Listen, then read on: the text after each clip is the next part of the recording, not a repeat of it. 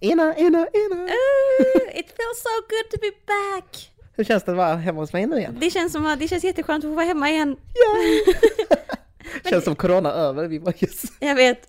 Bara för att det inte finns i det här hushållet längre så känns det som att det inte finns alls. Exakt. Nej men det, det är jättekul att få ses. Alltså förra gången var det ju lite kaos. Ja, alltså det var ju fan, det var, min jävla mobil, det var ju dålig framförhållning från min sida. Vi var tvungna att ta paus för den behövde ladda. Alltså det var typ 50% kvar. Vi bara, mm, vi Mm. testar spela Vi klarar det här. Ja, men eh, nu slipper vi tänka på det. Exakt. Kan vi bara sitta och chatta. Yeah, och det blir inte så hackigt heller så som det blir när man, du vet man sitter och pratar med någon på alla så här Zoom-möten och allting nu. Mm. När det är så här lite delay, man bara, ah, va? Men också att man eh, sitter och väntar tills andra avslutar sin, alltså sitt tal eller vad man ska Mm. säga. Och sen kommer man in, men ibland så vet man ju inte när man kan hoppa in. Nej exakt, Alltså i och med att man inte ser varandra. det blir inte naturligt så man bara sitter så här och bara kollar in i kameran så. Ja exakt, jag bara vänta, säg igen. Men vi hade ju inte kamera på heller. Nej exakt, Nej, fy fan. Det var för speciellt. Men nu är vi back, back in business! Ja! Yay. Vi, jag minns att förra gången så glömde vi köra intro. Vadå? Vi hade ingen sånt... Uh, Hej. Ja exakt. Nej, Just det, det kanske vi inte hade. Nej, men det kanske var bra för då startade vi bara intro direkt. Liksom. Eh, Okej, men du får hit it this time så vi kan börja ordentligt. Yay! Kör! Hej! Välkommen till Tänkvärt-podden med Daniel Lam och... Ina Dolan Herrera! Miguel.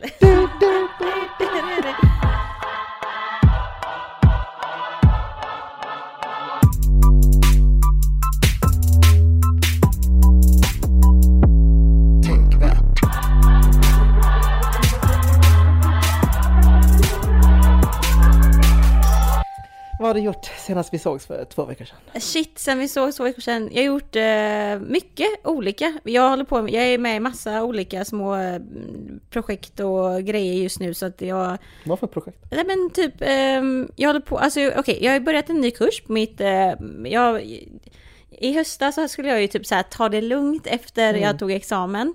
Och bara typ så här plugga lite på halvfart och jobba lite typ, hålla på med min dans. Och för att jag skulle andas igen efter sommaren. Men jag blev ju lite så ostimulerad av det. Så Mm. att jag bara, nej nu kör vi. Så nu pluggar jag en kurs från ett masterprogram. Eh, från, eh, vet det, en master i genusstudier. Jaha, okej. Så att den kursen heter kritisk mångfalds och jämställdhetsforskning. Mm. Eh, så jag pluggar den och det har varit massa, den, fan det har fan varit mycket grejer med den direkt så att det har varit mycket så här typ fix med det. Och sen så pluggar jag ju en spans min spanska kurs som jag fortsätter med. Eh, och sen så håller jag på med ett, eh, vet du det? Jag håller faktiskt på att koreo- jag håller på att koreografera en eh, musikvideo för en tioårig artist. Tioårig artist? Ja! Oj! alltså, Får du komma ut med vem det är?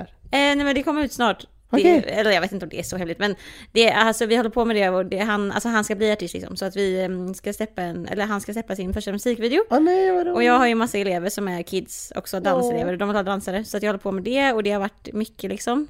Mm. Men jävligt kul, fy fan vad kul det är med så här små som bara så här. Alltså jag minns själv första gången jag gjorde mina första dansgig typ. Det var så jävla stort typ. Men är det stor skillnad på att lära ut för barn?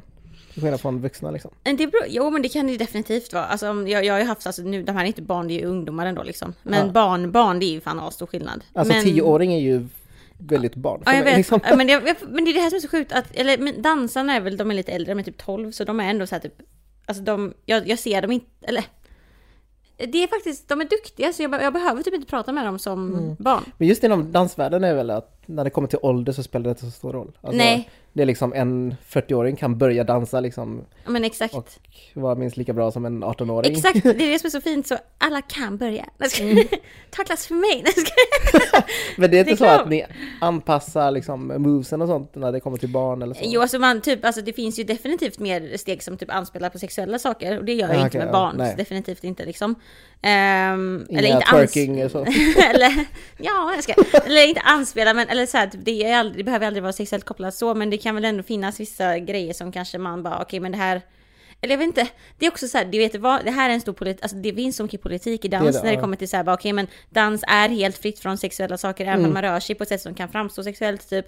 Men det finns ändå typ, jag tänker ju väldigt noga på vad det är för musik jag använder med barn. Ja. Det gör jag extremt mycket. Så att de inte sjunger om något som är sjukt Nej men vet, exakt, så. eller bara så att, vet, att de svär hela, hela tiden typ. Mm.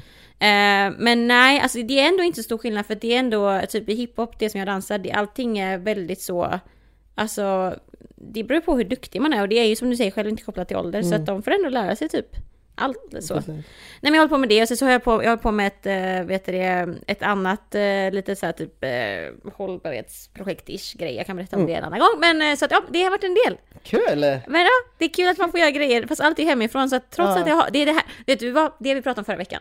Det här med att okej, man ska bocka av grejer och bara göra saker och Ja. inte låta det ligga kvar som ångest. Ehm, Har det bättrat dig? Alltså jag tycker att jag har det, men det har också gjort att när man är så effektiv, för jag har aldrig varit, alltså jag är bra på att prokra- prokrastinera, men när jag gör grejer direkt, Ja. då får man ju ofta gensvar väldigt fort av den man jobbar med, typ att, Mm. säg att jag svarar på ett meddelande skitfort, då svarar den andra väldigt Ja, fort också. Så det känns som mitt så working tempo var bara så här. Men det är väl bra? jo det är bra. Nej men så Ja. jag har varit, jag har varit produktiva två veckor, har det varit. I alla Mm. fall. Själv, vad har du gjort? För mig har det? det gått, eh, ja, ganska långsamt tror jag. Mm. Just när det kommer till arbetet. För att jag ligger ganska långt före Mm. vad jag ska göra. Så jag Pro. går ner i tempo liksom och kör det jag kan liksom. Ja. Och slippa känna stressen som vi hade i början av eh, förra året. Um, så det känns skönt. Men eh, jag har suttit och lekt mycket med det här appen eh, Clubhouse. Nej, jag vet! Alltså jag hade ju ingen aning vad det var för någonting. Så det var en person, en följare som bara Hej, jag kan bjuda in dig till eh, Clubhouse. Ja, en följare till och med. Ja, en följare. Ja. Eh, Och jag fattade ju inte vad det var, så jag bara började googla liksom utan att svara. bara- jag bara, vad fan är Clubhouse app? Och så står det typ, ja men eh, det är en... eh, Alltså jag fattar inte riktigt av Beskrivningen. beskrivningen heller, Nej. för det var, men det är röstapp, men det är inte heller mellan två personer utan det är en massa andra och jag bara, va? Hur funkar det? Exakt. Är det verkligen sociala Ja. alltså medier liksom. Men jag ja, tog emot i min inbjudan och eh, det var ju bara till iPhone. Jag är, Mm. jag är ju Android-person. Exakt, du är en Android. Och jag bara fan, jag kan inte ladda ner den här appen så, jag, så det blev inget liksom. Men sen eh, insåg jag att, eh, vänta, jag har ju min jobbtelefon och det är ju iPhone 8 liksom. Så jag laddade ner den därifrån och eh, gick in, registrerade med Twitter-konto typ. Eh, och sen skulle man följa lite olika folk. Så jag bara okej, men det var ändå... Det fanns inte jättemycket folk på det här Nej. appen. Nej. Men eh, det var ganska många influencers. Alltså stora kreatörer mm, och mm. artister och sånt. Mm. Så det var lite coolt. Eh, Och sen eh, fanns det massa olika rum man Mm. kan hoppa in i och lyssna på folk diskutera. Ja. Och då hoppade jag in och så var det liksom Miriam Bryant som satt och diskuterade med shit, det, är- alltså, typ Sara Larsson. Alltså det var jättestora kändisar som man satt där och bara oj vad coolt. Men grejen var att vill man så kan man ju vara, eh, bli inbjuden till scenen som man kallar det liksom. Och diskutera med dem. men det är ju helt, alltså jag tänker det är ju typ en sjuk brygga mellan så här kändisskap till så här Ja! följare, eller fattar du vad jag menar? Exakt, Det typ som det att, känns som att man liksom eh, tar bort hela det här. ja, Ja, men, alla, alla är typ. på har samma sida liksom. Ja, fy fan vad Um, coolt. Det är ju så- faktiskt jävligt, eh, det är typ någonting som verkligen, det är ju verkligen en sån eh, skiljelinje som annars finns på alla andra appar liksom. Ja, exakt. Så det, det kändes jättekonstigt. Bara, folk liksom diskuterar helt vanligt och bara, Sara Larsson liksom ställde någon eh, kommentar eller ställde någon fråga liksom bara helt sådär. Och det var ju inte så att folk blev helt starstruck liksom. Nej. nej, oh my god, Sara Larsson i det här rummet. Utan det var liksom Det var bara alla, allas röst eh, räknades liksom. sjukt, fen- sjukt, fenomen då när man tänker på det på det sättet. Mm. Men appen är ju sjukt exklusiv. Man, tydligen ska man ju få inbjudan och sånt. Ja men exakt. Eh, och det fattade jag ju inte heller innan men eh, ja, den Ja. håller på att växa nu i alla fall. Men vad sjukt, för jag kan tänka mig att då kanske den här inbjudan, att få en inbjudan kanske är det som man tänker ska ändå göra att det blir sådär att det inte ska vara så lätt att komma åt kändisar. Men Ja. nu så är det väl bara, alltså stänga, nu känns jag har jättemånga vänner som också under veckan, alltså det, det är så kul, jag har hört om Clubhouse, alltså jag har hört i poddar, folk har snackat om det. Typ både liksom, eh, ja men Ross, alltså Ami och Fanna, Ja. de pratade om att de hade det innan deras avsnitt, jag lyssnar på deras podd hela tiden, eller vi bägge två gör det. Mm. Ja. Lyssnar även hela tiden på Johan- Johanna Nordström och Ja. Elin käckt och de bara, De var med, ja. men de rantade, de bara, oh, Clubhouse är det hela jag tyckte de... Eller jag, jag minns rätt i det senaste avsnittet, så de bara "Mm", så. Men, eh, jag, men eh, vet du, jag tror att de... Det var för att ingen fattar riktigt vad det är Nej men precis, det vill jag säga att det är så, Ja. som du säger, att när man läser en, nytt. när man läser en description om vad det är, Det är liksom Zoom-möte, möter live fast utan kamera typ. Alltså utan det, kamera, och det kan ju låta som att det kan bli där skitstelt. alla kan vara med. Alltså man, ja, Man bara vadå, så jag kan prata med typ någon kändis? Alltså så här, typ på Instagram, det är så här typ, ja jag kan följa en kändis, Ja. men jag kommer aldrig kunna ha direkt Nej. kontakt för de svarar ju inte i DM typ. Nej, Eller så här, de svarar ju knappt i kommentarer. Så att, men det här är ju verkligen så bara, det finns det inget. Det ja, inget- för det kan vara ett rum där man pratar om Alltså det kan vara vad som helst. Alltså typ nu senast så var det lunch, alltså ett lunchrum. Aha. Där man bara liksom sitter och käkar och sen har man på appen liksom. och så där var ju en massa olika kändisar som var med och började prata om Melodifestivalen. Och, Ja. och så sa folk liksom, moderatorerna i det här rummet, ja men är det någon som vill ge en kommentar så är det bara att räcka upp handen liksom. Shit. Så är det bara att hoppa in och börja Alltså prata. lätt att det är corona som typ ändå gjort detta så Ja, eh, populärt. Men igår... För appen har funnits sedan förra året, Jaha. typ i mars eller något sånt. What? Corona kom. Men det spred ju för att eh, det var, eh, du vet Tesla-grundaren Elon Musk, ja. han, han startade ett rum. Aha. Och så då var... blev folk bara what the fuck, fan vad coolt att Ja. eh, ha den nära kontakten, att Ja. kunna ställa frågor direkt till den här personen. Mm. Det är som att ringa upp en kändis och prata med Det är honom. verkligen det. Ja. Men också tänk, tänk många företag som typ så här, har så här typ Q&A som man måste betala för att gå Mm. på och lyssna. Och tänkte bara här, borta. liksom bara radera den Om jag ska köpa aktier av Clubhouse nu! Jag ska... Jag tror det är för sent redan. Exakt, det är redan för sent. Folk har redan spelat. Men det var så kul för att det, vet det, eh, jag hade en annan sån här typ virtuell upplevelse som man typ inte skulle haft. Det hade jag också igår kväll, eh, alltså innan, eh, men, eller jag var med några vänner igår. Mm. Och då så är det en, en kompis som verkligen dör för en DJ. Som, Okej. som ja men en DJ liksom. Hon, hon DJar själv väldigt mycket så hon har introducerat den här kända DJn för oss. Mm. Och då så igår så var vi några vänner och så hade vi ett zoom, eh, hon hade en zoom-spelning, en live-DJ-spelning. Ah, okej, och på zoom så ser man ju alla skärmar du vet och det var ju, det var ju typ hur många som helst. Och hon spelade live och det var värsta settingen, alltså det var som att hon typ var på en scen eller någonting. jävlar, som hon hade väl investerat i själv då. Och så lyssnade man och hon körde ett, ett set. Och så hade hon så här, och, och vi som lyssnade kunde på våra screen så att då så ändrade hon hela tiden så att man var i fokus. Ah, Och det var också så sjukt att man var så här, nu är, nu, nu är vi liksom, nu har jag direktkontakt med den här ja, kända exakt. DJn och med typ folk från hela världen som lyssnar. jag minns det på konserter och sånt, pre-corona, när man står där och så är det sådana jättestora skärmar bredvid Exakt. konserten, på, eller scenen. Och så ibland syns ju man Ja. där och man bara åh jävlar! Och så man bara kollar upp och bara vinkar och bara, Så var det igår, så fort det kom på oss vi bara började dansa asmycket och bara ja exakt. Så roligt. Men det var så kul för när jag var hemma hos henne så berättade hon också då om Clubhouse för mig. För jag visste, Ja. jag visste, jag hade hört det på poddar och sånt där, Okej, folk ja. snackade om det men inte lärt ner det själv. Och detta är en av mina bästa tjejkompisar och hon bara Ina du måste skaffa det här, typ alla har Ja. det lalla. Så satt vi och höll på att ner. Hon bara vänta lite. Och klockan var ju typ så ett på natten eller någonting. Hon bara här är Danny med. Och jag bara va? Jag bara, och vet då kände jag, det är, för, det är för den första känslan jag fick, jag bara what a betrayal. Att han inte hade sagt att han skaffat det. Jag hade ju precis skaffat vet, och också att jag sa inte till dig att jag hade skaffat det så det är så jävla... Jag tänkte ju prata i podden, jag bara, men jag kan ju prata om det nu. Och så bara, och så först känner jag den, och så då skulle jag, skulle dra hem, så jag gick och tog på mig skolan. Hon bara Ina stopp nu börjar ni prata. Och så bara hör jag röst, och du bara jävlar vad jag spelar spel. Och jag bara Va? Det var jätteroligt för att jag var i ett rum eh, av Sa- Sarah Songbird, kallas hon. Hon är en sån influencer som eh, sminkar sig och youtuber och allt Mm. sånt där. Så hon hade ett rum och bara ställde en fråga. Ja men vad hade ni gjort idag ifall corona inte fanns? Mm. Och så började vi prata helt allmänt och hon eh, pratade om att hon vill ha en spelkväll och bara hänga med vänner och liksom ha massa vänner över liksom. Eh, för att eh, det var innan corona. Så jag bara, ja men eh, jag, kan tänka mig också liksom ha en spelkväll med dig liksom. Ja. Så började vi prata om att, ja men vad skönt med den här appen är att man eh, är liksom sig själv som person och inte som en Ja, inte influencer riktigt liksom. Eh, och det var ju massa andra i rummet. Och de hade ingen aning vem jag var. Men hade Så- de inte det? Jag trodde inte att de hade Nej, det. alltså, nej men grejen var att hon, hon sa så här, hon bara det är så kul att höra din röst Danny, för att eh, jag har ju följt Tänkvärt jättelänge, men jag har ju aldrig hört tala, alltså hört dig nej. tala. Det var liksom podden. Så jag bara, ja men, jag bara, ja men detsamma, vi har liksom aldrig pratat, men vi följer varandra liksom Mm. på Instagram. Och så börjar folk bara, vadå, vad, känner ni varandra? Hon bara, nej men det är han som driver Tänkvärt. Och jag missade det. Och så är det skitmånga där inne, de bara, va är det sant? På riktigt! Oh my god vad coolt! Så jag var till Sara, jag bara, really? Vi skulle ju vara oss själva. Jag bara, Exakt, det bara fan jag vill... Men det var jättekul för att där är det bevis att man är liksom bara sig själv där. För att Ja. Folk har ju inte riktigt koll på, alltså man heter ju inte Tänkvärt där liksom. Nej, exakt. Utan det heter ju, är inte riktigt vanligt. Men det var det här som faktiskt inte jag fattade heller då. För att jag bara, när jag skapade mitt konto så frågade jag bara hur går det till? Alltså vad Ja. är, vad är, vad är, vad är liksom normen här inne? Vad kallar man sig? Och då så, då fick jag fatta det som att då skrev jag mitt vanliga namn, alltså mitt hela namn. Mm. Och sen så skrev jag mitt eh, Instagram-namn. Ja. Typ bredvid, jag ja, man har sån ät. Precis, sån- ja det var och så skrev jag mitt Instagram-namn. Ja, Jag vet inte om det föll, om det är så man ska göra, men det var... jag gjorde också det, bara Ja. mitt Instagram-namn. Ja. Jag. Men fan, men ska vi... eh, Cool. Men vi snackade ju om det. Jag ju fortfarande, jag har ju typ inte lyssnat på något än så jag känner att jag vet inte hur det går till men Nej men ju... jag tänker att vi startar sånt. Ett rum. Och sen eh, har vi livepodd. Ja! Livepodd, virtuellt!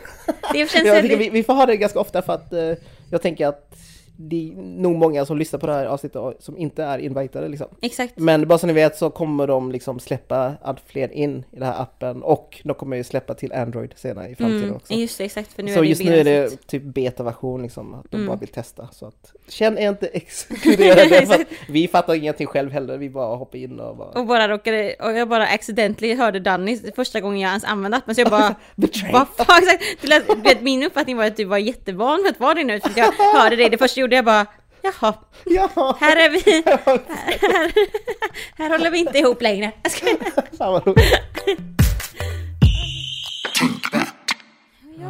Clubhouse. Clubhouse, men and, fan jävla intressant alltså. Ja, vi är inte här för att prata om Clubhouse Ja, egentligen. exakt. Men det, det är så sjukt, men det är sjukt intressant för att det var ganska länge sedan det kom upp en ny alltså, plattform Ja, typ. precis. Alltså TikTok var väl det senast och jag hänger ju inte alls på Nej, inte TikTok. jag heller. Så jag har ju missat den vågen helt. Mm. Och jag Same. tänker att det här är nog lite mer för unga vuxna. Men exakt. Eller hur? Alltså Ja. på möten och de rummen jag har joinat så har det varit ganska alltså, intressanta ämnen. Mm. Det är inte så mycket om liksom eh, dans och mode och sånt. Mm, utan mer om väl- det alltså, kan vara- aktivism och ja. sånt. Men jag vet inte, det är kanske för att jag följer Exakt, men jag tror man, det, det finns säkert, alltså det, man kan säkert nörda ner sig i jättemånga olika områden. när det kommer... i början så kunde man ju välja underhållning och sånt. Ja. Jag valde typ bara aktivistiska saker. Det det. För jag tänkte att det finns ju andra sociala medier Exakt. som man kan... eh, Där man kan få utforma. Men, tro, men alltså Instagram har ju varit sådär att de slukar ju upp alla effekter som alla appar haft. Typ att det här med att eh, göra videos och stories, det tog de ju från Vine, kommer du ihåg den appen? Mm. Ja exakt, och Vine gick ju i konkurs liksom. Och Frågan är om de kommer försöka göra det med eh, Så jag tänker när TikTok kom så började de med det här Instagram Reels. Reels och sånt ja, exakt. Och det är också Och likadant. nu kan man ha, fan det är sant, nu kan man ju ha så här eh, grupper på, har du sett det? På Instagram. Det är inte bara att man kan ha gruppchatter utan man kan ha, det heter, det heter typ rooms.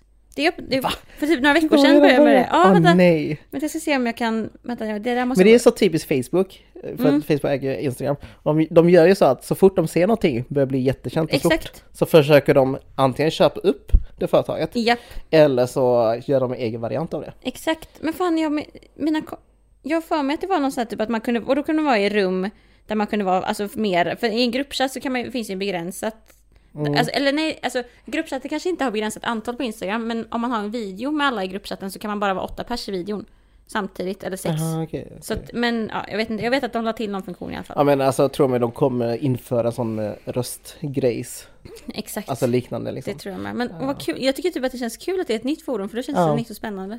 Speciellt nu när vi poddar. Jag Exakt. tänker det blir ju, Ja, alltså egentligen kan man bara sätta på den appen här bredvid. ja så samtidigt så bara, my God, så hör man och så bara, släpp, säg dem med på Spotify sen. Släpp in folk bara, Ja, kom igen.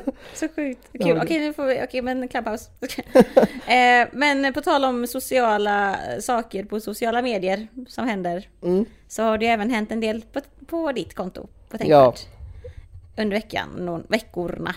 Sen vi eh, såg sist. Ja det var två veckor. Ja. Mm, precis. Eh, och ja, det, med det, det som första som ditt inlägg som har fått extremt mycket spridning är ju den här videon på den här eh, gubben. Mm. Alltså, grejen var att det var, jag såg en, jag fick ett tips Mm. av, av en följare liksom om det här klippet och det var liksom en helt vanlig privatperson Mm. som hade lagt upp det och eh, hon visade då eh, ett klipp på när hon och hennes barn satt på busshållplatsen. Ja, så hon som pratar i videon, det är hennes barn. Ja, Okej. så det är hennes barn eh, och hon sitter bara på busshållplatsen och eh, ser det väntar. Ja. Eh, Och så kom det en gammal gubbe. Jag vet inte exakt hur hon hann filma liksom. Nej, Men hon, men hon lyckades ändå filma innan han liksom började prata.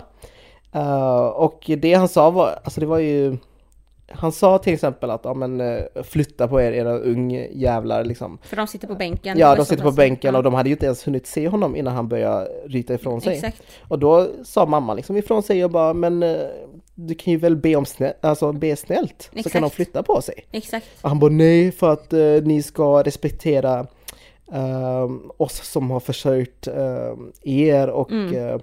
det enda du kan göra är vad var det han sa? Men han säger så typ, han säger, jag har på klippet här nu och han säger typ, fy fan du måste vara världens största socialbidragstagare. Mm, Typ. ja och hon bara Och gör det dig illa någonstans, ja så här, bara, angår det dig? Och då säger han jo men det gör det. Och hon bara varför då? Och så börjar han mumla typ, men du kan ju inte ens försörja dig. Men, Men- knulla kan du göra. Ja, och det är ju sån typisk grej som många, vad ska man säga, eh, vita rasister i Sverige eh, tänker att invandrare som kommer till Sverige skaffar massa barn och sen försörjer sig med eh, hjälp av liksom, socialbidrag. Och det är ju en jätteskadlig fördom som eh, finns. Och han vet ju ingenting om henne och ändå uttrycker han sig så här.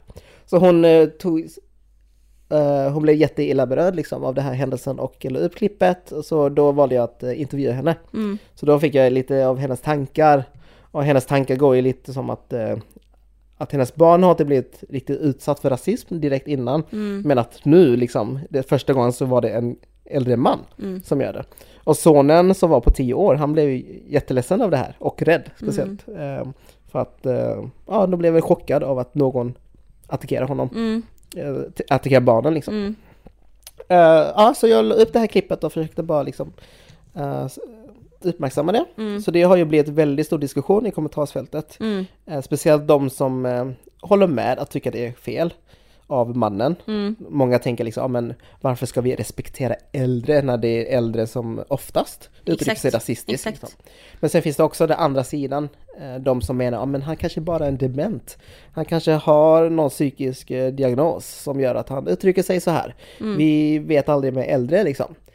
Eh, och jag tänker bara spontant att Alltså visst, det kanske är en förklaring, mm. men i och med att vi inte vet någonting om honom Nej. så kan man ju inte heller Alltså att varför ska man försvara honom och inte försvara de som blir utsatta? Mm, exakt. Det, alltså det är jättekonstigt. Det spelar ju ingen roll om han är dement och kanske Mm. uttrycker sig i sådana här saker. Exakt. Skada har redan skett. Det där tycker jag är så jäkla, man kan, jag tycker det, man kan koppla det till väldigt mycket det här med att, men som att, att det är ju verkligen ett sätt att försöka så här, mänskliggöra honom. Mm. Typ att, ja men, eh, att man försöker, på typ, du vet på samma sätt som man typ tittar på i media när det typ här, händer terrordåd. Ja. Och om personen som har gjort eh, liksom det som har hänt är typ en vit person versus om det är typ eh, någon person, en icke-vit person. Mm. Eller en person som har en väldigt tydlig koppling till en religion eller kultur. Alltid när det är en, eh, en vit person, då vill man hela tiden mänskliggöra den som att åh, det han var exkluderad. Som är här, Mm. eller som är här med honom nu. Han, han är äldre, han kanske är dement, det är därför. Alltså man försöker hela Det tiden... är alltid så ja, precis. Pre- Att man bara, men eh, han var ensam varg. Mm. Han hade inga vänner och eh, det är därför han fick det här hatet mot kvinnorna och Ja. eh, utförde de här dåden. Medan är det en muslimsk alltså gärningsman, Mm. då blir det direkt terroriststämpel. Exakt. Och man bara okej men eh, han, han tror på Ja, men typ, Allah typ. ja, Alltså ja, att man drar sådana gränser till religionen istället. Mm. Medan eh, Anders Breivik fick liksom, eh, då var det ingenting om kristna utan det var liksom rent. Mm, precis, honom. att han var, och det är lite samma här typ att, att man försöker komma med sådana förklaringar typ. Det hade, Mm. varit, det hade varit intressant att se om det liksom hade varit en äldre persons, en icke-vit person. Som kanske hade haft lite brytning. Alltså undrar hur diskussion, om, undrar om det Ja, hade jag tror varit inte folk att, hade försvarat, de hade ju i så fall dragit argumentet, ja men så går det när man eh, importerar någon annans kultur in till Sverige Det- och ja. det blir eh, kulturkrock och allt sånt där Mm. liksom. Ehm, Så det, det är jätteintressant tycker jag. Eh, Och inlägget fick ju ett och sju kommentarer. Precis, det är, jätte, alltså det är ju ett jättestort, det är jättemånga som engagerat sig. Och om man tittar också på hur många det är som har, alltså den har ju 312 000 visningar. Ja, så det, det är ju just spridit och det, det är bara intressant för att höra andras tankar. Eh, Och det visar också hur samtiden ser. Exakt. Eh, Alltså ser på eh, rasismen eller vardagsrasismen i Sverige. Mm. Och det är ju många som tänk, också skriver, kommenterar bara hallå det där är ju ingenting. Alltså det är liksom, de tänker ju att finns det inga alltså, viktiga saker att tänka på Mm. än en gammal man som kanske inte vet vad han kanske har levt med de här värderingarna länge liksom. Men nej, jag, jag tycker ändå att man ska säga ifrån och uppmärksamma hur det kan se ut. För Mm. att Alltså de här barnen kanske har blivit ärrade för livet liksom. Mm, är Eh, klart. Vi vet ju Ja. själva när vi blir utsatta för rasistiska Mm. ramsor och sånt som små, att det kan sätta liksom Alltså käppar i hjulet eller vad man ska Mm. säga, alltså resten av livet. Även om det kanske inte syns på oss nu, men det Nej. har ju fått oss att kanske bli aktivister. Mm, Det kanske fått oss att se världen på ett helt annat sätt liksom. mm, Så det är väl eh, det, de tankarna är värt att lyfta i alla fall och Mm. jag tänker att just i det här poddavsnittet så är det nice att bara prata allmänt om Ja, just de här exakt. frågorna. Och jag tycker typ att, jag vet inte om du känner så, men jag upplever i alla fall att om man tänker på, du och jag, nu är vi födda samma år, vi bägge, Mm. vi är liksom 93 år, födda det året. Eh, Och om man tänker, ja, men jag tänker tillbaka på typ när vi var yngre, alltså typ när vi kanske var så här runt, eh, ja men från att man var typ, ja men 10 Mm. fram till typ 15 eller kanske lite yngre.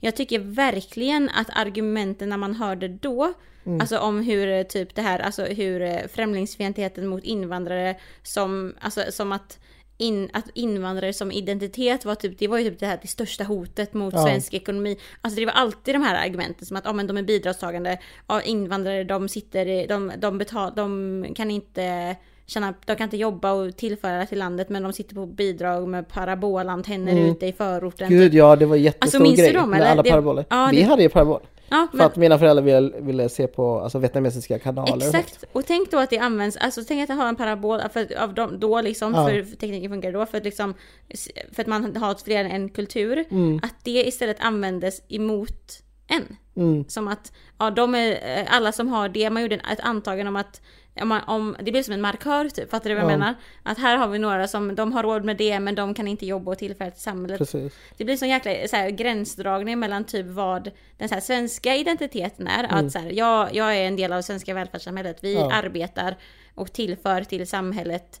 Eh, och det blir typ kopplat till någon form av så här, svenskhet och allt annat som Mm. inte är det blir motsatsen typ. Det är ju det. Och det blir också en dubbelbestraffning för att vi som är invandrare, vi kan inte riktigt heller klaga ifall vi känner oss utsatta. Mm, Alltså om det kommer nu en sån här man och säger till mig att ja men du är jävla kines som eh, inte bidrar någonting till Sverige. Nej, typ, jag du kan inte riktigt, corona klassiskt. jag kan typ. inte riktigt säga emot heller för att gör jag det så är jag inte tacksam. Mm. Du vet det här tacksamhetsskulden som finns. Att vi invandrare måste liksom vara tacksamma för att vi får bo här. Mm. eh, För att vi välkomnas med öppna famnar liksom. Men så är ju inte fallet. Många av oss har ju flytt från krig till Mm. exempel. Mina föräldrar ville ju hitta alltså, bättre liv efter Mm. Vietnamkriget. Mm.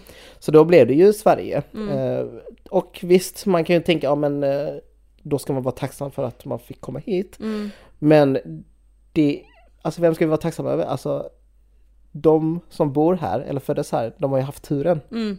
att bara födas i ett land som Exakt. var förtryckarna. Mm. Alltså om du förstår vad jag menar liksom. Eh, och det har ju ingenting med att det här Göran, 65 år gammal, som inte gjort någonting i hela sitt liv liksom. Mm. Han har ju inte gjort någonting för mig. Mm. Han kanske tänker, ja men jag betalar skatt, ja men vad fan det gör jag också liksom. Mm. Det, det spelar ingen roll. Eh, så det är, det är en slags dubbelbestraffning och om Mm. vi inte säger emot så betyder det att vi håller med dem. Mm. Alltså, då tystas liksom Mm. eh, våra åsikter och då blir det inte någon förändring Mm. när vi bara, eh, bara sitter och liksom tar Nej. emot alla de här hot och haten. Liksom. Exakt, och det där med, alltså shit den där tacksamhetsskulden, den Mm. är, det, det är så jäkla, det blir en sån himla paradoxal grej när man har en eller två föräldrar som Mm. har invandrat hit. För det är också så här typ, det är, det är sån jäkla stor skillnad på våra föräldrars generation till oss. Inte Mm. bara typ, ja men att Sverige in, typ inte hade någon invandring och det var när, de, Mm. när, typ när våra föräldrar kom, det var den första gångerna som Sverige fick se en, på riktigt en invandring av andra kulturer. Men också typ att hela så här, det globala klimatet såg helt annorlunda ut då. Ja. Alltså ekonomiskt och liksom i teknologiskt framsteg och whatever. Så att det, jag, alltså jag, jag, man, alltså jag kan verkligen förstå typ när ens föräldrar säger någonting i form av att ja men du ska vara tacksam Mm. typ för att för, för, för dem, när de kom hit så var det ju en helt annan eh, miljö. Alltså då var det för dem, att, att fly från något, Ja. någonstans, komma till ett ställe där man kommer till, där man har liksom eh, en social eh, välfärd, där man får liksom resurser, Mm. där man får sjukvård gratis och allt vad det nu är.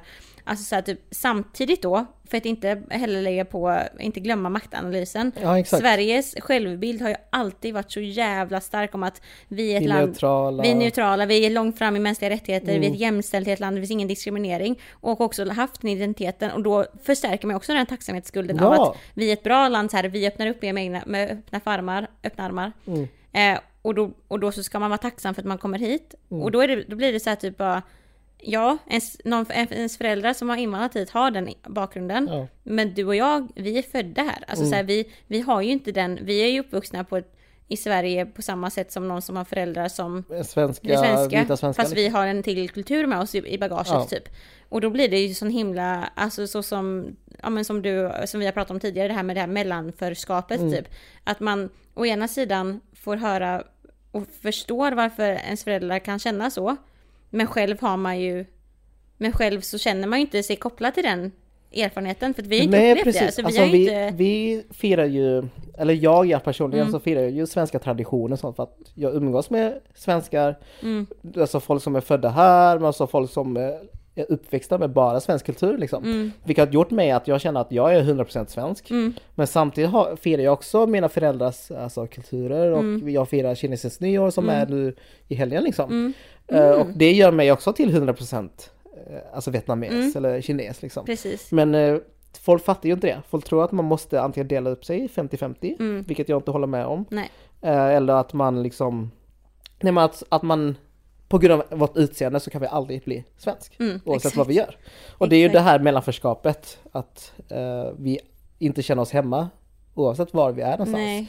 Men I Sverige så ses vi alltid som främling, oavsett hur länge vi bott här och sen åker jag tillbaka till Vietnam och alltså bara är där som turist liksom, Mm. då ses jag som, som turist. Exakt. Jag, jag ses ju inte som vietnames, för att de ser ju hur jag klär mig och att när jag pratar vietnamesiska så är det jättekonstig brytning. och de, ja, så jag, hör ju inte hemma någonstans. Mm. Så är det ju inte, för, våra föräldrar kanske är lite annorlunda. Mm. Att mina föräldrar kanske känner sig mer hemma när de kommer till Vietnam, vet Mm. jag i alla fall. Min Mm. mamma blir jätteglad när jag kommer till Vietnam och Mm. bara känner att ja, här kan jag vara mig själv. ja. Och jag blir inte utpekad och utskattad för Mm. hennes utseende, vilket Mm. hon blir alltså här i Sverige på hennes jobb och sånt. Det, Fan. det var så mycket rasism som jag fått höra från henne. Men Eh, exakt också som vi pratade om den här generationen då som vi ser på klippet med den här gubben. mm. Det är ju säkert eh, folk i den generationen, alltså som är närmare den generationen än Ja. vår som hon jobbar med. Och tänk då om de kan säga det här till barn, alltså tänk då hur snacket Mm, kan gå mellan För vuxna. de, liksom. den här gamla gubben, han är ju uppväxt med att det var flyktingvåg till Sverige, Mm, att eh, kanske hans barndom var det bara vita mm, etniska svenskar. Vilket det var ju under 1930 Mm. eller 20 liksom. Eh, och eh, grejen är att jag tror inte han förstår, eller många förstår att flyktingar och invandrare har ju byggt upp Sverige också exakt. extremt mycket. Alltså Exakt. så mycket arbetskraft som kommer till Sverige. Mm, Och det är ju inte bara alltså, folk som inte har någon utbildning eller inte har någon erfarenhet i bagaget som kommer till Sverige. Mm. Utan vi har ju läkare som kommer hit. mm, Som tyvärr får jobb som busschaufför. mm. Inte för att trycka ner liksom busschauff- busschaufförer liksom. Nej, Men det är ju skillnad på de som har utbildat i fem Mm. år eh, till, buss, alltså till eh, Mm. läkare och vice versa liksom. Så det är, det är jättesynd för att Sverige tar ju inte tillvara till eh, nej men exakt ens på... bakgrund utan man börjar på noll när man kommer Mm. hit. Liksom. Exakt, och då, blir, och då blir det ju den här tacksamhets... Då, och därför förstår man ju varför en generation som våra föräldrar har den här tacksamhets... Eh, eh, känslan själva. Att det är så här, bara jag kommit hit, man kanske inte fick jobba med det man var utbildad till från början. Mm. Men sen fick man det, nu är jag tacksam. Alltså sådär. Mm. Att det, så att det, det, det blir så jäkla knepigt. Och jag tror nog att det här eh, upplever nog, eller man har ju pratat med andra vänner som har samma bakgrund som vi har Mm. eller så. Eh, och de flesta det, det känns så jävla gött att man pratar om det här för att man, det är Ja. inte alltid man har kunnat gjort det typ. För man, man tror ofta typ att det är en, en egen familjekonstellationsdiskussion. Men om man tittar, om man zoomar ut lite så är det ju en struktur som går att se. Och det är inte konstigt att man har så ett generationsglapp mellan folk som har invandrat hit Mm. och vi som är födda här fast delar de två kulturerna. För det, det, är, det, det är verkligen någon, det är en upplevelse som flera av oss med föräldrar som har invandrat hit har. Ja, alltså jag vet hur ofta mina föräldrar säger att eh, jag ska sluta med eh, tänkvärt och aktivismen. Shit. Just för att eh, för dem så låter det som att jag klagar. Mm, Alltså som att jag inte är tacksam över att Mm. få leva och bo i Sverige liksom. mm, Och jag har sagt till dem bara, nej men alltså det är inte det som är tanken. Alltså jag är jätteglad Mm. att jag eh, har akademisk bakgrund, att jag har fått plugga och att ni, mina föräldrar, har kämpat för att jag ska få den här Mm. utbildningen liksom. Um, men min aktivism handlar om att kritisera och att förbättra våra situationer Mm. så att vi inte känner det här tacksamhetsskulden Mm. hela tiden. Um, vi ska kunna få kritisera. Uh, varför ligger det på de som råkar vara födda här Mm. och är vita? Varför är det de som får kritisera? Alltså hade det varit en vit person som bara, ah, men rasism är dåligt. Det är ingen som skriver till den och säger att den ska dra hem till sitt Mm. hemland om den inte trivs i Sverige. Liksom. Exakt. Alltså förstår du, Exakt, varför kan de exakt. kritisera? Eh, Så det är ju också en sån vithetsprivilegium som kommer Mm. in. Mm. Att vita får liksom, eh, Då ses de som hjältar typ. ja alltså de får göra hur de vill och tar de upp eh, frågor kring rasism då ses ju de som, ja men fan vad bra att du tar upp den här frågan. Mm. Men när vi tar det så ses vi som eh, alltså folk som klagar och Mm. icke tacksamma Exakt. invandraren liksom. Men det där med, på tal om ett sånt eh, vitt privilegium typ, som jag tycker också lite kopplat till det här med det här, alltså argumenten som han har i videon, som är så klassiska på den här äldre generationen, hur man ser på liksom så här, problemet med invandraren typ. Att det här med det här utvisningsargumentet du vet, som jag också jag tycker att många använde jättemycket när vi var yngre. Typ det här om att ja, men, om någon kommer hit så får de följa våra lagar och om de bryter om det så blir de tycker- utvisade typ. Och det där jag tycker, jag har verkligen tänkt på det, för det är också så här typ bara, alltså det enda som Alltså, det, eh, alltså vad man säger så här, ansvaret man lägger på en person att inte utföra ett brott beroende på vart de kommer ifrån är så jäkla stor skillnad. För att säg typ då att det är någon som eh, invandrar hit och har ett uppehållstillstånd eller whatever. Um, gör, gör, den något brott typ, då kan man riskera att inte få bo i det här landet. Men har du någon som bara har råkat ha haft lite tur på det här universella lotteriet typ och eh, vuxit och liksom blivit född här i Sverige och får ta del av Sveriges välfärd. Går, går de samma brott så riskerar inte de att bli utvisade. Och Nej. varför egentligen? För att de har fötts här. Ja. Men förstår du vad jag De menar? råkar vara vita liksom. De råkar vara vita, medan någon som då ska ko- komma hit och förtjäna att bli svensk. Alltså man Mm. ska, det är någonting man ska, måste förtjäna. Och nu säger inte jag typ att det är okej att vara brottslig, det är inte det det handlar om. Det handlar bara om att om man tänker på de här... Att man Typ, särbehandlas. Alltså, ja, hur, ja, hur man blir man behandlad och ställd inför lagen. Sen, nu kanske det finns jurister som menar på att det finns, att det, att det här, att, att de reglerna kanske är jättelikvärdiga ändå, I don't know, det finns det säkert. Men jag menar bara att om man tänker lite på det, det är verkligen så att det, det finns liksom, man ska hela tiden förtjäna Mm. att bli svensk. Man ska förtjäna att bli en del av det svenska samhället på något vis. Men också att eh, just när man pratar om förtjäna någonting så brukar det ändå finnas eh, mätbara värden. Alltså Mm. om du ska göra, om du ska förtjäna högre lön så ska du kunna visa att du har gjort bra saker under året och allt sånt där. Mm. Men när det kommer till livet i sig, liksom, att bara vara invandrare i Sverige, eller icke-vit i Sverige, Mm. så finns det inga mätbara värden. Du kan inte visa eller att du förtjänar bo här. Mm. Det spelar ingen roll om du jobbar och betalar skatt. Alltså det, i folks ögon så är det alltid invandrare i Mm. första hand. Exakt. Och inte skattebetalare i, alltså Mm. du blir det i andra hand liksom. Så det är, det är också sånt jätte, inte dubbelmoral men paradoxalt Mm, ska jag mm. säga att vad den gör så kommer du alltid ses som en främling. Precis. Och det, och det bekräftas bara ännu, ännu mer med att du själv, ja men typ som oss, som vi två som bägge är födda här och känner oss Mm. lika svenska som vem som helst.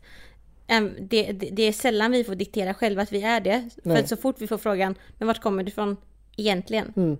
Då är det som att någon annan bestämmer att, nej men, om, jag, om jag säger så här, om, du, om någon frågar mig, vart kommer du ifrån? Jag säger Sverige. Och de Mm. uh, säger igen, men vart kommer du ifrån egentligen? Mm. Då är det, helt plötsligt så får jag inte säga att jag är svensk. Det är inte jag, det är inte för Nej, jag nej, nej, inte för ser de, så de ut. ser ju dig som invandrare och de nöjer sig inte med svaret Sverige för, Precis, för det... det för dem är det inte ett svar. precis. Du måste svara liksom ett annat land Mm. än Sverige. Så det är liksom så, ja, daglig... eh, som, det är, eh, ja, det är riktig, eh, mikroaggressioner. Alltså, den som lyssnar här kanske...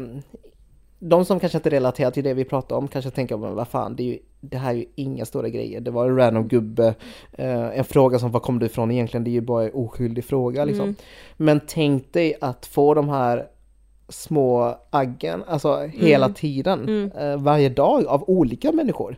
Eh, men också i media när man läser tidningar hur olika människor eh, beskrivs till Mm. exempel. Det är ju allt sånt här kombinerat som skapar en känsla av mellanförskap, Mm, en känsla av att aldrig tillhöra den svenska kulturen, Mm. aldrig ses som svensk. Det är ju det som skaver, ska mm. säga. Eh, och det tror jag många inte riktigt förstår. För, att för dem så låter det som det här bara en specifik händelse Mm. som händer i vakuum liksom. Exakt. det är ju inte så. och det märker man ju tyvärr också i kommentarsfältet när folk bara Va, oj händer det här fortfarande? Är det här nu? Bla bla bla bla bla. Ja, det är 2021 och så Exakt. man bara, Ja. ja, det, det är Ja. upp till er nu faktiskt eh, ändra, alltså Mm, fixa till det här för att vi har ju pratat om det här i år, åratal, Ja. alltså decennier och ja, och det, det har ju aldrig lyssnats på. Nej. Men eh, tydligen behövs videobevis för Mm. att det ska synas. exakt. Och på tal om videobevis så såg du det här eh, lilla flickan som... Ja, hon som har blivit, eh, Ja, eh, med, alltså som har blivit, eh, som borta, som hon som försvunnen. Eller menar du? nej, jag tänkte Nej, på det eh, också. amerikansk händelse. Eh, det var, Ja, hon som blev, eh, alltså hon, ja gud, det som du delade. Ja, Helt sjukt. den är ju helt sjukt. Fy Och eh, även där behövs ju videofilmning för att Mm. det ska bli en grej. Exakt, för att man ska liksom förstå att det är, att det händer. Att, Och tydligen räcker det inte att höra att en tioårig flicka blir pepparspray av polisen. Nej. Alltså det, det räcker inte. det räcker man inte, du måste se det själv med Ja, nej, det, jag vet inte vad jag vill komma till det. Men, Nej men det är sjukt. Nej men ja, helt, eh, helt sjukt. Men shit vad, vad, vad, mo, alltså, vi, vad starkt av henne bara, alltså Nathalie heter hon va? Mm.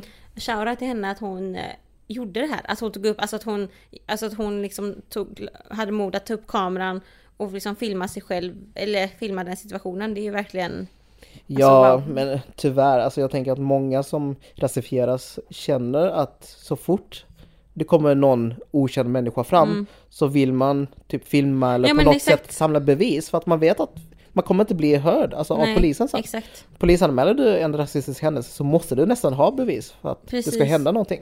Men det är det som är så modigt ändå, för jag tänker att man blir ju verkligen rädd. I, alltså så här, inte, inte kanske rädd för att man, att man hotar ett fysiskt våld, eller man blir hotad för ett fysiskt våld. Men när någon konfronterar en så, alltså man blir ju ärrad. Alltså det är verkligen så Ja. här, att tänka så klart i en sån situation. Jag, jag tycker det är jätte... Ja, för de som inte sett klippet så svarar hon jättelugnt. Precis. Alltså hon bara, kan du snälla använda, alltså kan du snälla vara snäll mot de här barnen Mm. typ? Alltså bara be snällt. Men alltså hade jag varit där, jag vet inte hur jag skulle... Nej, men jag hade- exakt. Alltså få, många hade nog eh, Flippat. ja, flippat alltså. Ja. Med all rätt. Rätt, liksom. exakt. Ja. Nej men alltså idag söndag, nej det är lördag idag. Ja, det känns som en söndag bara för att vi sitter och Ja. poddar. Nej men idag lördag så är det ju faktiskt eh, en speciell dag. Mm. Det är ju för 6 februari och då firar man samernas nationaldag. Woohoo, grattis! Yay! Så det är, det är en jätteviktig nationaldag just på grund av att eh, samefolket har alltid Mm. alltså förtryckt av svenska staten. Japp. Och det är ju någonting som jag lärt mig alltså ganska nyligen. Ja men exakt. Om jag ska vara ärlig. Just Exakt. på grund av att eh, i historieböckerna i skolan, på SO-lektionerna, alltså jag tror inte ens vi lärde oss Nej, man visste, men nej men alltså. någonting om samerna.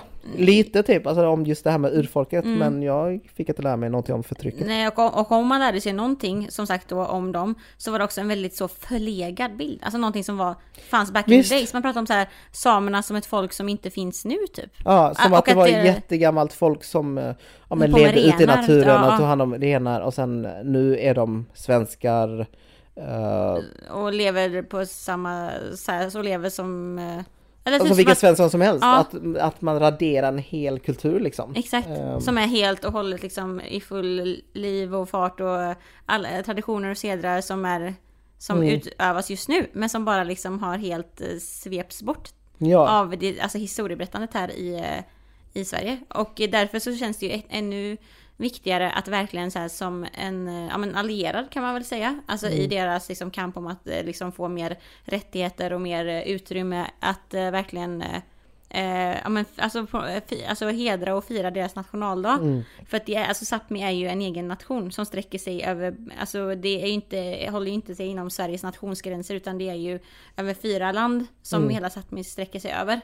Eh, och ja, men som du säger, alltså, det, alltså svenska staten har ju förtryckt eh, Sápmi och befolkningen hur, eller befolkningsarna, Alltså under hur många, hur länge som helst, alltså Mm. tillbaka till liksom när Carl von Linné, liksom, vi har det rasbiologiska institutet, Mm. alltså för tvångsförflyttningen, tvångskristnandiserandet Mm. av ehm, eh, alltså samerna. Alltså det är liksom den här koloniala historien som har varit mot alla urfolk har ju skett även här i Sverige och vi vet knappt om det. För att man inte Ja, fick lära sig om det i och skolan. det är så ofta man pratar om andra länder. Så jag vet att jag lärde mig ganska tidigt när det kommer till eh, Columbus och eh, Native Americans liksom. Och om Australien och eh, Alltså, eh, ja exakt. De, de lärde man sig ganska tidigt i alla fall under SO-lektionerna. Mm. Jag med. Men Sveriges egna koloniala historia, det lärde man sig ingenting om. Man. Och det är helt skevt och det är någonting som eh, samer har i århundraden liksom lyft frågan. Mm. Och det är ju först eh, 1992 Eller, som de faktiskt eh, beslöt att eh, nationaldagen skulle införas till Mm, exempel. Eh, och det är ju skitsent, alltså det är ju ett år innan vi föddes ja, liksom. exakt. Eh, Och jag menar, i 1977 så erkändes de som ett eh, som Sveriges urfolk. mm, Det är också jättesent. Det är jättesent ja. Alltså det är verkligen Och än idag är det, finns det väl saker som Sverige fortfarande inte. Precis, och Sverige har ju inte ratificerat den här ILO-konventionen 169. Och det är en konvention som värnar om urfolks rättigheter. Mm. Eh, och det som är så jäkla paradoxalt är att Sverige har varit med och pushat på på internationellt sätt att typ andra länder ska, Ja. ska ratificera den konventionen. Men det har fortfarande ändå alltså inte gjort här. Det har liksom röstats nej till det av våran regering, nuvarande regering. För det var på tal nu igen, men även ja, men de andra riksdagsvalen liksom. Mm. Och det är väl för att Sverige, eller svenska staten vill väl kontrollera liksom samer och dess land. Ja men exakt. Så att man eh, inte vill överlåta marken till samerna. Precis, för de, de, de menar ju på att, alltså typ, det här är också så jäkla intressant att det är så luskigt. Det är svårt att hitta typ exakt information om det här för att Mm. det känns som att det är på något sätt, det, som, ja, det hänger ihop med det här att vi vet så lite om den historiska Ja, eh, processen. Att, det, alltså, att i mainstream media så är det fortfarande ändå ganska, alltså jag tycker att den flesta informationen man hittar är ju från de aktivistiska eh, sidorna Mm. av vet du, alltså, samer som är för den här aktivistiska kampen. Men det Mm. som man hittar i alla fall är ju då att det handlar om att ehm, man vill, eh, alltså Sverige är så, så, Sverige som land är så beroende av de naturresurserna som finns i Sápmi och därför så menar man på att det kan tillföra mer konflikter om man ratificerar den här lagen. Men eftersom vi i Sverige är så, vi är så jämställt och det finns ingen rasism här så funkar det ändå. Alltså typ lite den Ja. approachen känns det som. Men, eh, men det har varit jävligt, jag tänkte på det, det hade varit skitintressant någon gång om vi typ hade vi har sagt att vi ska ha lite gäster sånt. ja. Alltså om vi verkligen hade haft någon som, eh, vet det, för det finns ju jättemånga Som aktivister. aktivist som kan som- eh, vara med och prata liksom och ge korrekt bild Mm. av det. För att det vi fått är ju som sagt, det är bara för att vi researchat och Mm. kollat upp liksom. Men eh, den informationen vet vi också att det kan döljas en hel del. Exakt, och också Ja. typ med tanke på att de traditionerna som, och alltså sättet att liksom leva som många gör, eller som, alltså som samer gör idag. Det, det dokumenteras ju så lite om det i mainstream media och du och jag har ju, vi vet ju ingenting om det. Och då är det ju bättre att låta någon som faktiskt eh, lever så Mm. Ja. eh, berätta om det. Precis. Eh, men, eh, men det som är, vet du, men det man kan göra i alla fall, det finns ju några konton som vi har kommit över på Instagram Mm. som är väldigt nice att följa. Det är ju, det finns ett stafettkonto som heter Mitsapmi. Ja, den är jättebra. Det Det är olika personer eh, med samisk bakgrund som får ta över kontot och ja, det, alltså det kan vara allt från eh, vanliga samer som bara liksom visar upp sin vardag, Mm, hur den jobbar och allt sånt där. Men det är också samiska aktivister som kanske pratar mer om historiska aspekter Mm. och kolonialismen och allt sånt där. mm. Vilka är skitbra. Så följ mitt Sapmi Mm. på Instagram. På Instagram. Sen så finns det en annan en aktivist. Eh, hon heter Ina. Like me. Åh, Ina! Jag är lite fangirl. Så- Man blir så glad när Jag vet, man bara- Ina. Man bara, vad coolt! Hon heter Ina.omma. Om inte jag säger fel Med nu. två M. Med ja. två M, precis. Eh, och hon är också vet du, folkbildare liksom. Om, Mm. Och lär eh, oss eh, ovetande om eh, den samiska kulturen och livet och, och allt sånt där. Mm. Någon Eh. som jag följer är Timimi Märak. Mm. Som är en, också en eh, samisk aktivist som eh, driver mycket aktivistiska, alltså aktivistiska frågor kring eh, samefolkets rättigheter. Mm. Men också eh, intersektionalitet när det kommer till queer. Mm. Eh, Så det, det är jätteintressant. Så, Mm, Ja. och få kolla på det. Men, men och att, alltså det här med, med, vet du det, om man då ska tänka på hur liksom den, ja men som Sverige verkligen har, alltså den svenska staten då har liksom satt sig över, alltså samerna som överlägsna. Det har ju verkligen hänt så här, alltså historiskt som jag sagt, både genom det med Rasbiologiska institutet, Carl von Linné, man liksom, man mätte skallar, man gjorde ju liksom man eh, undersökte samer som om att det vore djur, typ. Alltså det är verkligen det här alltså, groteska sättet att eh, alltså typ forska på, liksom. ja. Ehm, men, ehm, men sen så är det ju också det här med att ehm, den eh, mer liksom eh, statliga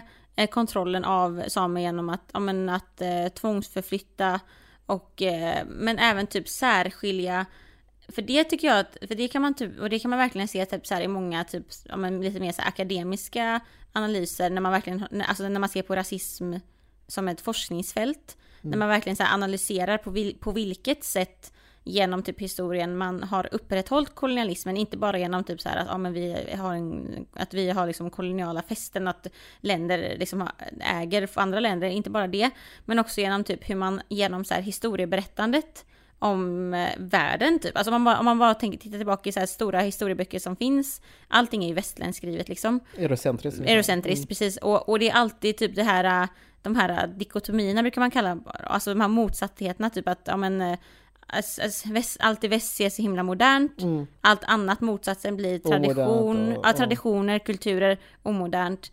Eh, vi ses som eh, kristna och rationella. Allt annat ses som eh, ja, men, eh, liksom baserat på känslor och det, det är så här, vildsynta och vildsynta och savages och allt det där. Och det, där, och, och det har verkligen, vet du det, även hänt i den svenska historien mot samerna. Det Mm. finns, eh, vet du det, en av mina, en som jag em, pluggade med på Mm. eh, min globala. Eh, hon skrev en hel, eh, vet det, en, en C-uppsats om eh, men om hur historieberättandet liksom upprätthåller, här i Sverige upprätthåller kolonialismen typ. Och det är skitbra uppsats och den, den ligger inte ute men jag säger till henne att hon ska lägga ut den här för den är så jävla bra. Och där berättar hon om, typ, hon har ett utdrag, de visar mig en citat, ehm, där från, alltså Carl von Linné, där man verkligen pratar om ehm, man särskiljer den svenska identiteten från samernas på typ ett så positivt exotifierande sätt. Typ Okej. att, och då säger då är det typ någon quote när han säger så här, ja men eh, den, eh, ja men typ den, eh, den naturliga människan det är samen. Eh, han, eh, han är fri från alla bekymmer. Han lever i ett med naturen. Mm. Han är typ, alltså så här, verkligen, alltså att man särskiljer sig hela Ja. tiden. Och, så, och, och det sättet, jag tänker typ att bara typ när du och jag sitter och pratar om det här, typ att så här, vi är ju inte en del, alltså vi kan in, in, inte alls mycket om det här och Mm. att man pratar om, alltså det, det finns ju hela tiden någon form av särskiljande typ, där man själv säkert är med och... eh, Du menar att man distanserar sig från urfolket och tänker nästan som att, eh, att man eh, omänskliggör dem kanske? Ja men precis, att det blir verkligen en, en uppdelning typ mellan att det är någonting annat hela tiden. Ja. Till skillnad från att, och också så här, typ ta bort det i tiden och någonting Mm. långt där borta typ. Medans, så här, och, det, och det gör ju att eh, den här, eh, alltså att främlingsfientligheten kan bli Mm. ännu starkare liksom.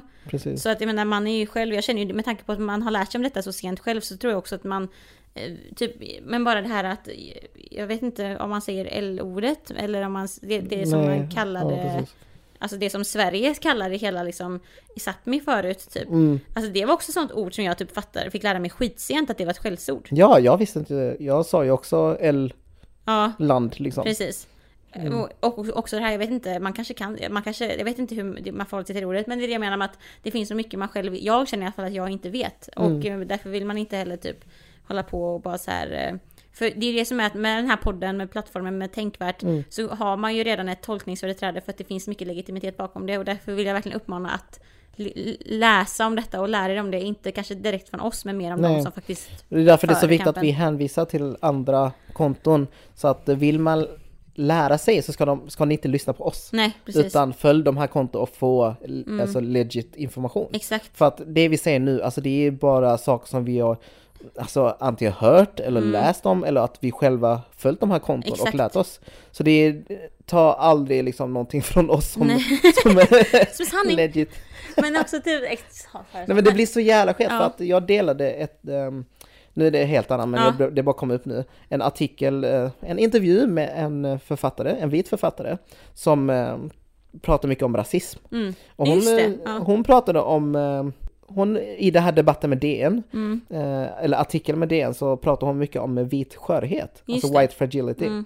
Och jag tyckte bara det var intressant för att i den artikeln så pratar hon mycket om hur vita nästan tycker att det känns värre att bli kallad för rasist Mm, än att bli utsatt för rasism. Precis. Vilket hon märker när hon är ute och föreläser liksom Mm. att, eh, ja men pratar hon liksom om hur vita har större social makt över icke-vita så är det oftast folk som tar illa upp liksom Mm. bara nej, eh, du vet inte vad jag har gått igenom och allt sånt där. Mm. Och det är det som är vit skörhet. Eh, Så jag delar om det här och då var det folk som eh, skrev till mig bara, "Ja, men du kanske inte ska tipsa om hennes bok Nej. utan tipsa om andras böcker istället Mm. för att hon har ju fått den här informationen antagligen från svarta Mm. aktivister eller Mm. svarta erfarenheter. Mm. Så där tänker jag också en koppling där att folk som kanske lyssnar på Tänkvärt eller följer Tänkvärt kanske ser mig som någon expert på de här frågorna. Mm. Men det är jag verkligen inte. Nej.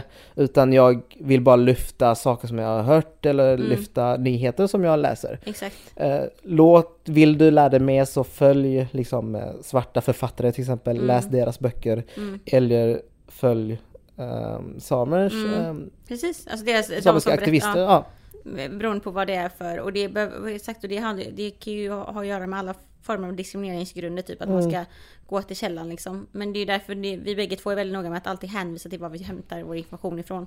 För jag tror det är så viktigt för att jag finns. vet själv att när jag är en konsument som bara lyssnar på poddar och sånt Mm. så blir det så att om man ser upp till folk så tar man ju deras ord 100% Ja, exakt. eller 110% Mm, mm, alltså mm. att man verkligen eh, ser dem som experter och sånt. Mm. Och det är ju det jag vill distansera mig från, Mm. liksom, de som lyssnar, att inte ta våra ord eh, Mm. till 100%. Exakt. Så gör inte det. Nej. Nej men jag, jag tänkte just det här med debatten om eh, urfolket i Sverige. Mm. Kan du se någon koppling till eh, urfolken i... I USA USA. och i Nord och Sydamerika. Mm. Alltså definitivt. Alltså jag tycker verkligen den här... Jag tycker att det blir väldigt speciellt också om diskussionen här i em, Sverige. För att eh, någonting som jag eh, la märke till när jag liksom skrev min uppsats om, eh, om men hur i-ordet används i mainstream medias och, och alltså att man har liksom man har liksom någon form av en bild av att det här att urfolk är någonting som finns i historien typ. Mm, Och att man typ hela tiden är så, ja men Ja men typ att, ja men här i Sverige, vi kan kalla ett hockeylag Frölunda Indians för att det finns ju ing, inte urfolk här i Hockey, Sverige. ja. ty- För att det, de finns ju inte här i Sverige, då kan ju de säga till i så fall. Alltså, Mm. Och då är det så här bara, jaha men vadå, så mi- mina släktingar liksom, eller min familj i period, de, de som lever efter vissa traditioner fortfarande och också nu är inte jag uppvuxen där, men jag är här, betyder det att jag inte är det då? Alltså så då tas det bort då, mitt arv, för att då för det är någonting som finns i det förflutna typ. Mm. Och det är lite samma sak med typ samerna, alltså det känns som att det är så många som inte heller har, med tanke på att inte har lärt oss om det i skolan, Mm. och med tanke på att det är så många som bara det här är inte sant, det är som att man också typ den här förtryckta bilden som finns, eller den här förtryckta erfarenheten av att vara urfolk i Sverige, det är någonting som att man, man försöker lägga det till någonting som har funnits där tidigare, för att det är ju inte, finns ju inte typ samer nu. Alltså det känns som att det är lite den uppfattningen att att man hela tiden skjuter tillbaks det till något historiskt. Man bara, men det är ju... Vi lever ju här nu, vi är ju här. Alltså bara för Ja. att, och, och att det liksom, det, så, det tycker jag verkligen, jag tycker att man pratar om det och hanterar det lite på samma sätt typ. Ja, och det är jätteskadligt för att det påverkar samer som lever idag. Ja. Till exempel under Corona så har det ju hänt att ehm, svenska regeringen kanske inte översatt information till sa- samiska till Mm. exempel. Och det gör ju att många samer inte får samma information som svenskar får. Trots att samer bor Ja, här liksom. exakt. alltså de bor bredvid oss Ja. eller här hos oss liksom. Och det är jätteproblematiskt. eh, Men också att du vet de här restriktionerna till eh, att man inte får liksom de här gränsöverskridande Mm, mm, mm, vi kan inte åka till Norge hur som helst liksom. Och det har också påverkat samer. mm. Ja, För att, eh, ja, exakt för det är så här bara, men som, vad- som du sa innan, ja. alltså Sápmi som- är ju på över fyra olika länder. Ja. Och det är många finska liksom, samer som åker till eh, svenska samer, Mm. samiska landet och allt sånt där. Så det är ju jättemycket problem där också. Det är en helt eh, annan diskussion också som borde tas i åtanke. Mm. Och det där, det, det märkte jag också under min egen, alltså när jag skrev min vet det, uppsats, att det finns ju jätte, i USA så finns det jättemycket for, alltså forskning, alltså mätbar forskning, där man har gjort liksom intervjuer på eh, folk som, vet alltså folk från ursprungsbefolkningar i USA, där man har kunnat se att det, individerna, de mår inte lik, de har inte samma, de, de mår psykiskt sämre Mm. än en eh, Caucasian American, som, Mm. som man förklarar är en vit person i USA. Ehm, för att när man gör det här med, när man hela tiden eh, gör, liksom, skapar en stereotyp bild, även om det är typ någon positiv exotifism eller whatever, Mm. om det ens nu kan vara positivt. Alltså att man säger, säger fina attribut som Ja, att men- "Åh, du är ja, så men här- fis, vi har du en- är så hederlig, eh, vis, Precis. spirituell äldre herre typ, eller whatever. Mm. Alltså typ när man gör sånt, det blir skadligt för psyket för då har man liksom ingenting nutid att, att se upp till eller identifiera sig med. Och då blir det här mellanförskapet där man bara säger, men vad är jag? Jag är inte någonting, jag, jag är inte Jag existerar inte för att ingen ser mig som... Precis som eh, alltså en del av den gruppen jag Ja, kommer exakt. ifrån liksom. För det är så här, det är någonting som tillhör det förflutna. Fast när jag är här så är jag ju inte heller, jag är inte vit. Men jag det borde verkligen göras mer typ mätbar forskning på de här Mm. typen av upplevelser tror jag. För då tror jag att, eh, för det är ju typ det som hela tiden så här stater behöver. De behöver ju mätbar, de måste kunna, forskning, det är därför typ alltid så här rasism som forskningsfält har varit så himla borttrycket, eller så här undantryckt. För att det, för det är så, det är, det är så icke-mätbart. Mm. Fast det går att göra mätbart. Alltså så här, om man, ju mer man insamlar in information men om hur folks erfarenheter och sånt där. Men därför tycker jag att det är så nice att det vi gör med, med liksom podden och det du gör med Tänkvärt, det, är, det gör ju att alla som har delar erfarenheter kan få, en, få sina tankar bekräftade, sina mm. tankar speglade. Bara, Oj shit, så här har jag också upplevt det typ. Mm. Och då kan man ju på något sätt hitta en, en, här, en kollektiv eh, positiv grej. Och det, jag menar, det märker man ju, alltså, alltså, aktivism på sociala medier, det gör ju faktiskt skillnad. Alltså jag menar, ja. fan, mainstream media har kontaktat dig jätteofta och bara, kan du ha tips om något att skriva om, mm. eh, typ. Ja, och det, det är jättebra att de gör det, men då ska de ju också kunna credda till exempel. Exakt. Att också faktiskt ge cred till exempel till de här kontona som vi har tipsat mm. om. Alltså att man inte liksom helt bara lyfter det bara för sakens skull. Bara för att få de här good guy pointsen liksom och sen bara gå vidare. Utan det behövs ju faktiskt konkreta lösningar. Mm.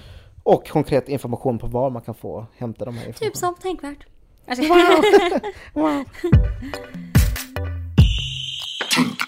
Alltså vi tänkte att vi inte sett så här fysiskt och poddat sen eh, december, i mitten av december typ. Så sjukt, det är fan sant! Jag har inte ens tänkt på det. Jag vet. Så det, det känns skönt att vara tillbaka. Det känns jätteskönt. Och det känns som vi har tack vare att vi äh, gjorde det digitalt för två veckor sedan ja. så har vi kommit på ett sätt att kunna dela upp arbetet. Mm, exakt. Så nu kan jag skicka den här filen ja, till dig. Sitter jag så. så kan du fixa ljudnivåerna ja. för att vi skriker ibland. Och jag, jag kan aldrig fullfölja mina meningar. Ja.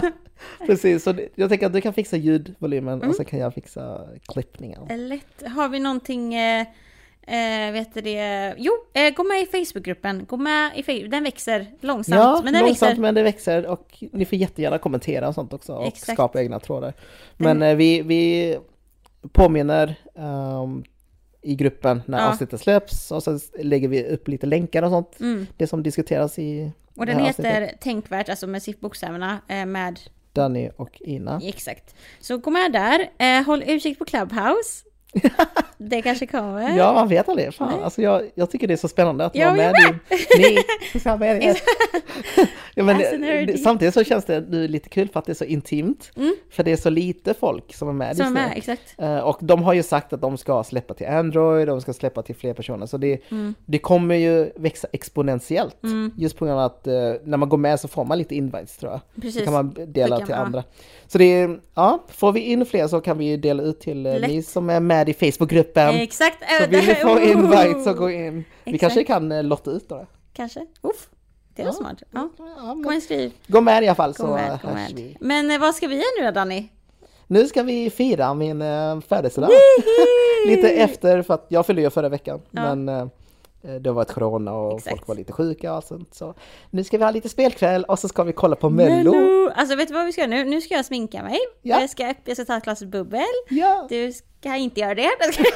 Jag och så ska vi Let's get this uh, night on the road. Yes!